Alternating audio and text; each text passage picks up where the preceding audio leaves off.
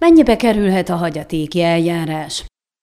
A közjegyzői díjszabásokat az Igazságügyi Minisztérium rendelete szabályozza a Közjegyzők Országos Szövetségének javaslatainak figyelembevételével. A 2011-ből származó 46 per C számú rendelet a közjegyzői szolgáltatásokért kiszabható legkisebb értéket írja elő, adott esetben meghatározott fix összegeket, más esetekben a százalékos értéket.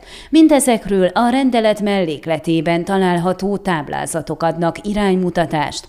Az előírások szerint a minimumértéket minden közjegyzőnek be kell tartania, ennél kevesebbért nem szolgáltathatnak, de többért igen. Azaz az ügyek bonyolultságának függvényében plusz munkadíjat és egyéb költségeket számolhatnak fel. A közjegyzői szolgáltatások ezen belül is a hagyatéki eljárásokat érintő kérdéseinkre a Marosvásárhelyi Közjegyzői Kamara elnöke Dán Valentin Simeon, valamint Lőrinci Mátéfi Tünde Csíkszeredai közjegyző válaszoltak. A hagyatéki ügyintézés kapcsán fontos tudni, hogy az elhunytnak a halotti bizonyítványában szereplő utolsó állandólag helye szerinti bírósági körzetben tevékenykedő közjegyzőhöz fordulhatnak az örökösök, emelték ki, hozzátéve, hogy ugyanez a helyzet a vállások tekintetében is. Ha csíkszéki az elhunyt, akkor a csíki körzetben dolgozó közjegyzőket, ha udvarhelyszéki, akkor az udvarhelyi körzethez tartozókat kereshetik fel az örökösök. A bírósági körzetek térképét a portál.jus.ro oldalon lehet megtalálni. Más ügyekben bármelyik közjegyzőt választhatják az érintettek az országból. A felmerülő közjegyzői költségeket elsősorban a hagyaték értéke alapján határozzák meg, az ingatlanok esetében pedig figyelembe veszik az örökösök által nyilatkozott értéket és az adott évre vonatkozó piackutatás iránymutató adatait is, amelyet a közjegyzők országos szövet Szövetségének honlapján lehet megtekinteni. A közjegyzői honorárium legalacsonyabban kiszabható értéke a rendeletben szereplő táblázat szerint így alakul. Például egy 30 ezer egy és 60 ezer lejt érő ingatlan esetében a honorárium legkevesebb 486 lej, plusz a 30 ezer egy lejt meghaladó érték 0,6%-a, 60 ezer egy lejértékel felül az összeg 665 lej, valamint a 60 ezer egy lejt meghaladó összeg 0,45%-a. A közjegyzői honoráriumon kívül még három típusú illeték adódhat esetenként a költségekhez, cégekhez.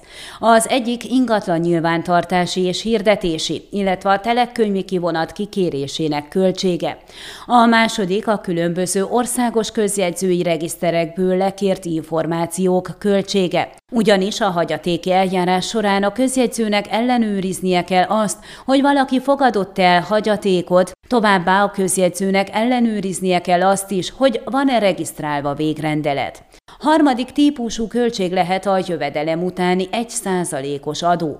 Utóbbi esetben tudni kell, hogy csak akkor kell kifizetni, ha a hagyatéki eljárás nem zárul le a halál időpontjától számított két éven belül.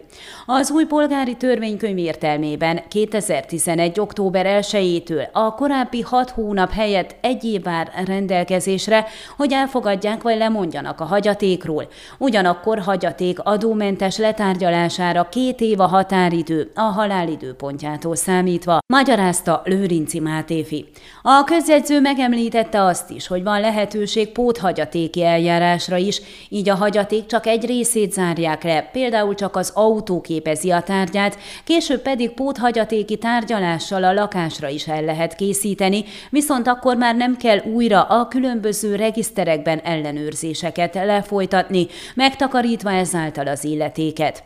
Például póthagyaték hagyatékként egy 177 ezer lejes csíkszeredai lakás esetében, ha két év után tárgyalják le a hagyatékot, akkor a kisebb közjegyzői honorárium 1192 lej plusz áfa. Ehhez hozzáadódik az ingatlan nyilvántartási és hirdetési költség, illetve a telekönyv kikérése, amely 286 lej, továbbá az 1 százalékos jövedéki adó, amely 1770 lej. Ön a Székelyhon aktuális podcastjét hallgatta. Amennyiben nem akar lemaradni a régió életéről a jövőben sem, akkor iratkozzon fel a csatornára, vagy keresse podcast műsorainkat a székelyhon.pro portálon.